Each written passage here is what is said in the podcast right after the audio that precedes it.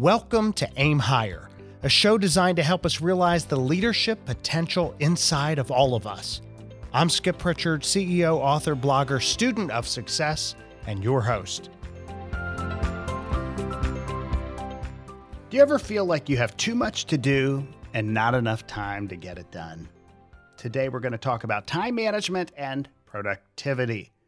Most of us will always say we just don't have enough time. In fact, four out of five people say we're time poor. We're unable to get all we need to get done in a given day. Time poor living robs us of happiness, it increases our stress, which makes us even more unproductive and puts us into an incredibly negative cycle. I remember speaking to Ashley Whillans in her book, Time Smart How to Reclaim Your Life and Live a Happier Life. She's a happiness researcher and assistant professor at Harvard Business School. She said this She said that regardless of how much money people make, where they live, their personality, their professions, their gender, people who value time over money report greater happiness. People who value time over money report greater happiness. That is, they report overall satisfaction with their life, they experience joy and less stress each day. People who value time more than money, she said, are happier because they spend more time engaging in activities that we know are good for happiness. More time socializing with friends and family, more politically engaged, volunteer more. They're more likely to take minutes out of their day to talk to somebody new, like the barista at their local coffee shop or a next door neighbor. So it's a big issue. And I think you can look at it as Peter Drucker said in his quote until we manage time, we can manage nothing else. He's some great quotes. Until we manage time, we can manage nothing else. So, what can we do? What can we do with the time that we have? That's the subject of today's Aim Higher podcast. And with me today, we have a star studded panel from all over the area who have come from far and wide to talk to us in this very studio. First, we have business development specialist and executive Chip Nilgis. Welcome, Chip. Thanks, Skip. Glad to be here. And then we have Drew Bordis, who's an operations guru who's worked together with me for uh, three or four days. Feels longer. Feels honestly might be a little bit longer, but I'm glad to be here. Drew Bordis, and we have Tammy Spade, who is a specialist executive in I don't know what areas, people, purpose, and place. Yes. I think that's what you put. You got it. Was it in that order though? It was. Oh, even better. Yes. Perfect. Alliteration, it works. So we're going to talk about that. So, panel, what strikes you first about my opening remarks about time or Ashley's comments about people who value time more than money are happier? I was struggling with the do I like time or money better. Uh, That's that's all I could think about after you said that. And then you're wondering how happy am I? right, and I'm not I'm not that happy. But is that because of time or because I like time and money? So somebody else is going to have to take that. You you need more of both. right, it just that just rocked my world. So you're being rocked right now. So we'll let you Yeah. uh, Let- let me- let me go into that corner for a little Yeah. while. And uh, what do you think, Chip? I love the idea of thinking about time as a resource in the same way we think about money or other things as resources and learning to be intentional about how we spend it. Intentional about how we spend it. Yes. Are we more intentional about our money than our time? Usually, I would say most people probably are. Yeah, probably. Probably. People will budget their money, or at least think about doing that. We're buying Dave Ramsey's budgeting things. There's no. There are credit scores that show you how effectively you're managing your credit. One could imagine a credit score for time. How and far how would you do? better than I used to, Yeah. not as not as well as I could. Which is all that you can ask for, I think. If you do better than you used to, that's all you can expect. What do you think, Tammy? Well, I, I was thinking about the concept of budgeting when Chip started to talk about it, budgeting your time. And we do that. We do that through schedules, but I don't know that we lay out a time budget. And as you come to the end of a calendar year, it's that moment in the year where often we look back and think, okay, what do I want to change for the year that's coming? Or at least I usually do. Not always in the form of New Year's resolutions, but time is almost always on the top of that list. Where am I spending it? Where have things gotten out of balance? I do think that the other thing about time is that you've got to have some system in order to allocate it. Different things work for different people, whether it's, you know, a calendar or a planner or a to-do list or or whatever, but you have to have some system in order to allocate it. Otherwise, you're just sort of at the whim of what's coming at you. Good point. And we all have 86,400 seconds in a day. And I don't know how planned you are. Do you get down to the seconds? Do you plan those seconds or No. no? Okay, so Big I guess we can always, to Chip's point, we can always get better, right? We can, if we're planning nanoseconds, we know that we are in a different world. What do we think most people get wrong when they think about time management? I think for, for leaders and managers specifically, I think meetings are a big, big, big part of what people get right and wrong. And you can see people who do meetings differently. And by that, I mean there are some personalities who have to be in the meeting. They want to be in all the meetings. They cannot have that topic happen without them. There are other people who loathe meetings, who won't come even if they're the critical, you know, participant. And I think, like Tammy said, you know, if you're not careful, you can just take what comes at you. Some of our days are like that, where I'm just going to go where Outlook tells me to go all day because I've got eight video calls in a row and I can't do anything else. And that might be okay, but gosh, that can't be every day for you. You'll, you'll get nothing done and you'll burn out. So very true. You know, when I took a new job in a company, you often walk in and get somebody's schedule. You you assume someone's calendar in the role that you're in. And many times, president and CEO, you will find your entire calendar is blocked with meetings. And I have found from a time management perspective to do the reverse. If you look at every meeting as something to get rid of, you will do better than if you look at how do I get through. Absolutely. Abs- I fully believe in that. because meetings should be called together for a purpose. Now, there are some ongoing meetings. Sometimes the purpose is to build a relationship, to build collaboration, to make sure you're on the same page, to share information, etc. But they should be the minority of your calendar. Most of your calendar, I think, should be purposeful, and the meeting is called to get something done. And I think that's why people wonder why are we getting nothing done? Because you're in an ongoing 90 minute meeting after 60 minute meeting, To prepare for the meeting. after day Yes. to prepare for the meeting Yes. and you're not getting anything done. And there's a lot of process meetings. So I'd be aware of people who, you know, you may be a process person, you may be expert in process, and I'm not. Drew, you're a much better process person than me, but you're process with a purpose. A lot of people will just be so focused on the process. And so every single month we have to have this meeting and everybody has to be there. Well, do they really need to be there?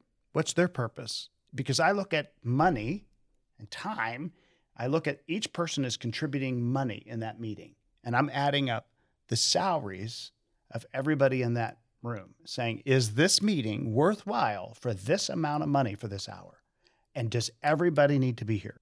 And I think if you look at it that way, you may end up with some different conclusions. But beware of the ongoing meetings. So, anybody listening to this, if you're in ongoing meetings, approach them with a vengeance of saying, how can we cut them back, cut them out, or cut them to less time if at all possible and cancel the meetings when the agenda is appropriately light if possible you don't need to have them and scheduling some breaks is actually healthy for the people in the organization what else would you add to that I think one of the fallacies about time is that you can fully control it, particularly in the work environment, any work environment.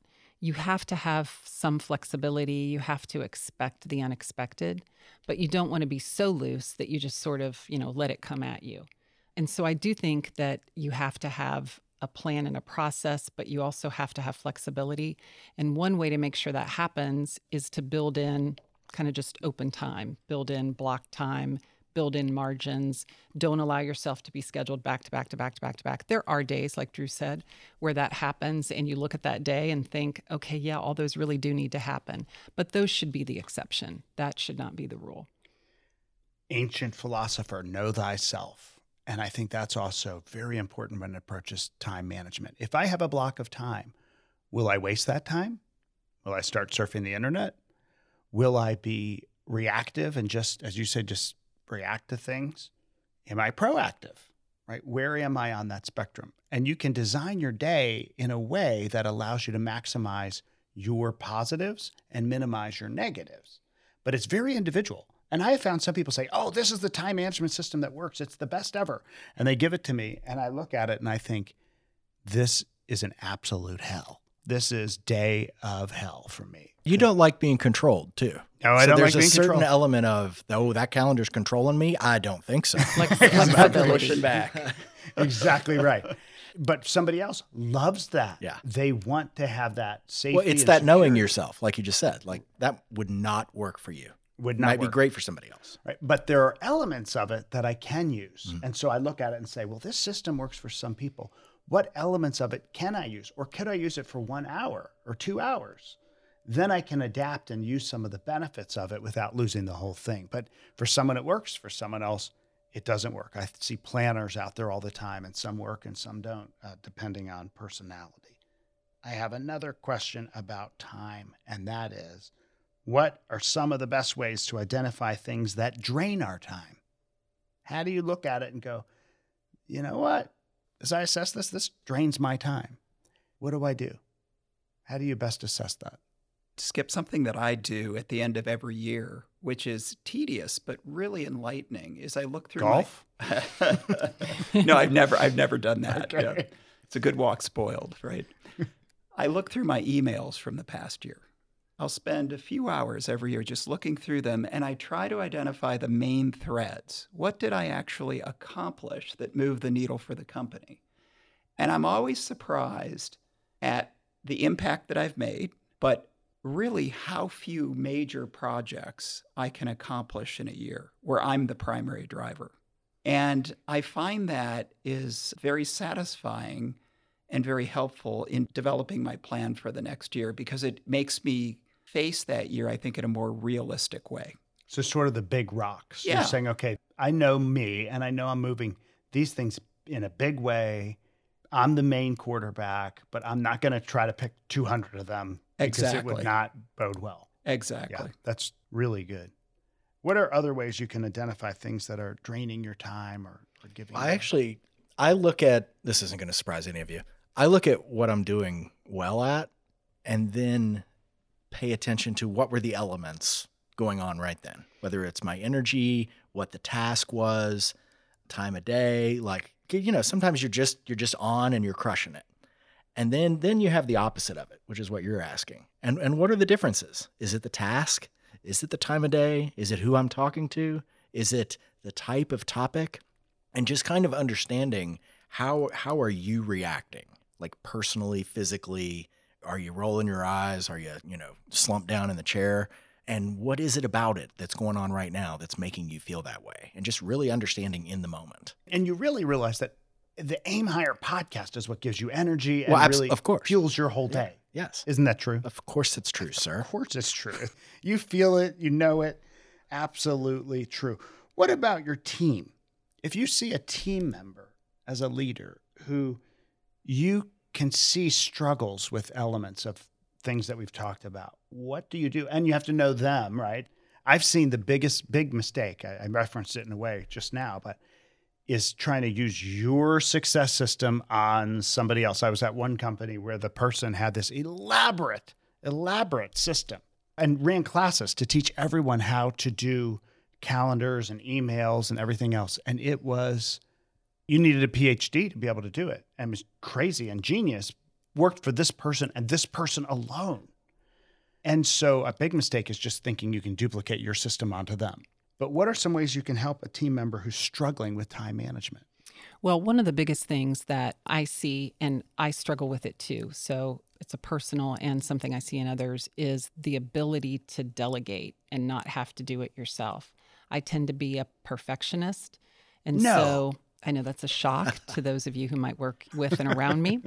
But sometimes if I can't see how it's going to have a perfect outcome, it's hard to start until I can see what that looks like. It's also difficult to recognize somebody else might approach it differently, which, of course, as a leader, you delegate things all the time. But the outcome still you have to kind of let go of and say, what are the must haves in the outcome? And what are the elements in the outcome that I might not even be thinking about that somebody who approaches it differently will? That's good. But those are draining things if you hold it on your own shoulders to do it all and do it all perfectly. I like what you said, though. If you don't see a perfect outcome, it's hard for you to start. I suspect the opposite's also true, and I think it has with you. If you see a complete imperfect outcome or a disaster impending mm-hmm. that will affect you, you'll start right away. Immediately. yeah. Yes. This must change. Yes. Yes. Exactly. I am I am going to stand. It has to be the, fixed. Yes. And it must be fixed now. yeah. And yeah. there's a right way to do it. That is interesting. What yeah. other things you do if team members are struggling? I tend to go back to our plan for the year because as you as you go through the year of course new things are coming in all the time that's change management if you have a good change management process you can certainly change the plan that you started with sometimes i find that team members you know coming from a great place they want to help We'll just take on additional work they'll continue to do that over a period of weeks and months they'll get buried they get that glazed look in their eye we have the talk we go back to the beginning of the year and then we liberate them of some of that burden they can't delegate or they they may have just right. taken out and they're sinking. They're sinking.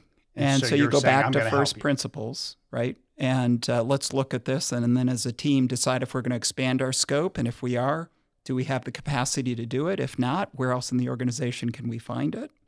And just be intentional about taking on new work. And I think it's important for everyone in the audience to hear Chip what you were just saying because what you're saying is you didn't say this is your problem, how are you going to deal with no. it? You said this is our problem. And here's what we can do together. And I think that is such a leadership lesson beyond just time management. But I'm going to walk with you and let's fix this together. And we're, that, that makes people trust you and will make people want to work with you. We're one company, we're one organization. Yeah, that, yep. that's good. I think the way, you know, leaders are measured as well, we're not measured by the hour for a reason. Like Chip said about looking back at a year and seeing, you know, big major initiatives well, they don't all happen equally hour by hour by hour by hour by hour. And I think really talking about that with your team and giving them permission to, hey, you know what? You don't have to be, you know, nose to the grindstone every, you know, minute of every single day. You are going to burn out and give them that permission. Say, that's not even what I value about you. What I'm looking for is this. As long as you accomplish this, we're in a good place. Otherwise, don't go kill yourself over this. It's crazy. Just relax. Relax. Yeah. Take a yeah. moment. So a refocus. Yeah. Make sure they give know. yourself permission. Give your team permission. Yeah, that's exceptionally good. Well, in going back and reading this book on time management, and I, I like how Ashley's book was on time and about happiness and how they were combined. One of the things I'm most guilty of is vacations. I'm a big advocate of taking vacations. I'm a big advocate if someone's on vacation to not bother them. I don't want people to be bothered at all if they're on vacation. I'm not always so good at taking the vacations, but it is a great thing. And it was a good reminder because most Americans, especially, don't take all of their vacation. We know this. But one of the things she found in her happiness research was that the secret to happier vacations and a happier life is not just taking vacations. It's not saving it all up. We think there's this myth I'll save it all up and I'll take this one glorious vacation Oh, come back. Everything's perfect. My life. I'm thinking about the Griswolds. The, yeah. it's not always so good. But she says the benefit of vacations, the secret to happier vacations is taking them frequently. Mm-hmm. She says we need to take frequent, short, restful vacations where we unplug completely to reap the greatest rewards. And that is from happiness research. So I think that's an important leadership challenge for us all to take our vacation, make sure people are taking vacation, but frequent time to turn it all off. We don't tend to do that as much as we should. And in the pandemic, as things have blended back and forth, maybe it's become less so. Now, some people it's become more so. They've learned to blend it in a positive way, but it's not always that way. So that to me was surprising when I thought about time management. We don't think about vacations that way, but it's important to budget your time and your vacations and to make sure that they're happening frequent, frequent unplugged time. You get more, less stress, more strategic vision, you know, all the benefits of taking a vacation. You know them. Like Chip, you've committed them to memory. Well, I, I, I do like the idea of building that into every day. I think the notion of recreation is very important. And I think that getting into a different flow from the workflow every day, for me, it's exercise. Um, for other people, it may be something else. And I think when you do that, when you get into a different flow, you free your mind to sort of incubate on all sorts of things, including work problems. So, I'll often, if I confront a thorny work issue, I will intentionally set it aside for a couple of days. Yes. And I'll yep. put it in my calendar to come back to it in two days. Yep. And I'm amazed at how often something just clicks. Because you don't force it. I don't force it. Yeah. And I let myself separate my mind from work at least once a day. Somewhat the opposite in that I have creative procrastination. And if I wait and wait and wait and then I have no choice, then all of a sudden I get really, really good. That works to too. Rory Vaden about that a lot. It's this buildup and then it happens. Of course, Rory's quote I love is time is not money, time is worth way more than money, which I also like. It goes back to what we were saying at the beginning. But vacations, take them frequently. Managing our time. I think that if we think about our time, if we think about managing our lives, we have to think as much about time as we do about money and our budget. We just don't do, and at the end of the year, at the end of a quarter, at the end of a week, reflect back. Think, how did I do? Was I spending the time where I wanted to? Or was my time spent binging too much Netflix? Anybody been binging? Maybe that's healing for Just your soul. Just a little bit. It may be, but maybe, you know, I remember way back when 24 came out. I was addicted to 24. And this is back when they had these things called DVDs, you know, DVDs. Oh, yeah. You put them in. They look like coasters, kids. it's fine. No, yeah. ornaments on yeah, trees yeah, now. Yeah. And I would, I couldn't stop. And it'd be like two and three in the morning. I was like, doom, doom, dum. The following takes place between 2 a.m. and 3 a.m. Uh, I could not it stop. It was so good. They did a beautiful job of cliffhangers and pulling you right into the next episode. Yes, I, I never watched this on TV. Then that would have been fine. But but there I am, just stuck in watching uh, this. So that would be unintentional time management. So that is not good. If you want to aim higher, you have to manage your time, and it is important to do so. And so I'll end with one of my favorite quotes about time management. It's from the great Jim Rohn Either you run the day or the day runs you. And so if you want to aim higher, make sure you are the one running the day so that you don't let it run you and you get run over. Thanks for listening. Until then, aim higher. For listening to Aim Higher with Skip Pritchard. Check out skippritchard.com for more episodes, interviews, book reviews, and leadership insights. Until next time, remember don't settle for the mediocre, always aim higher.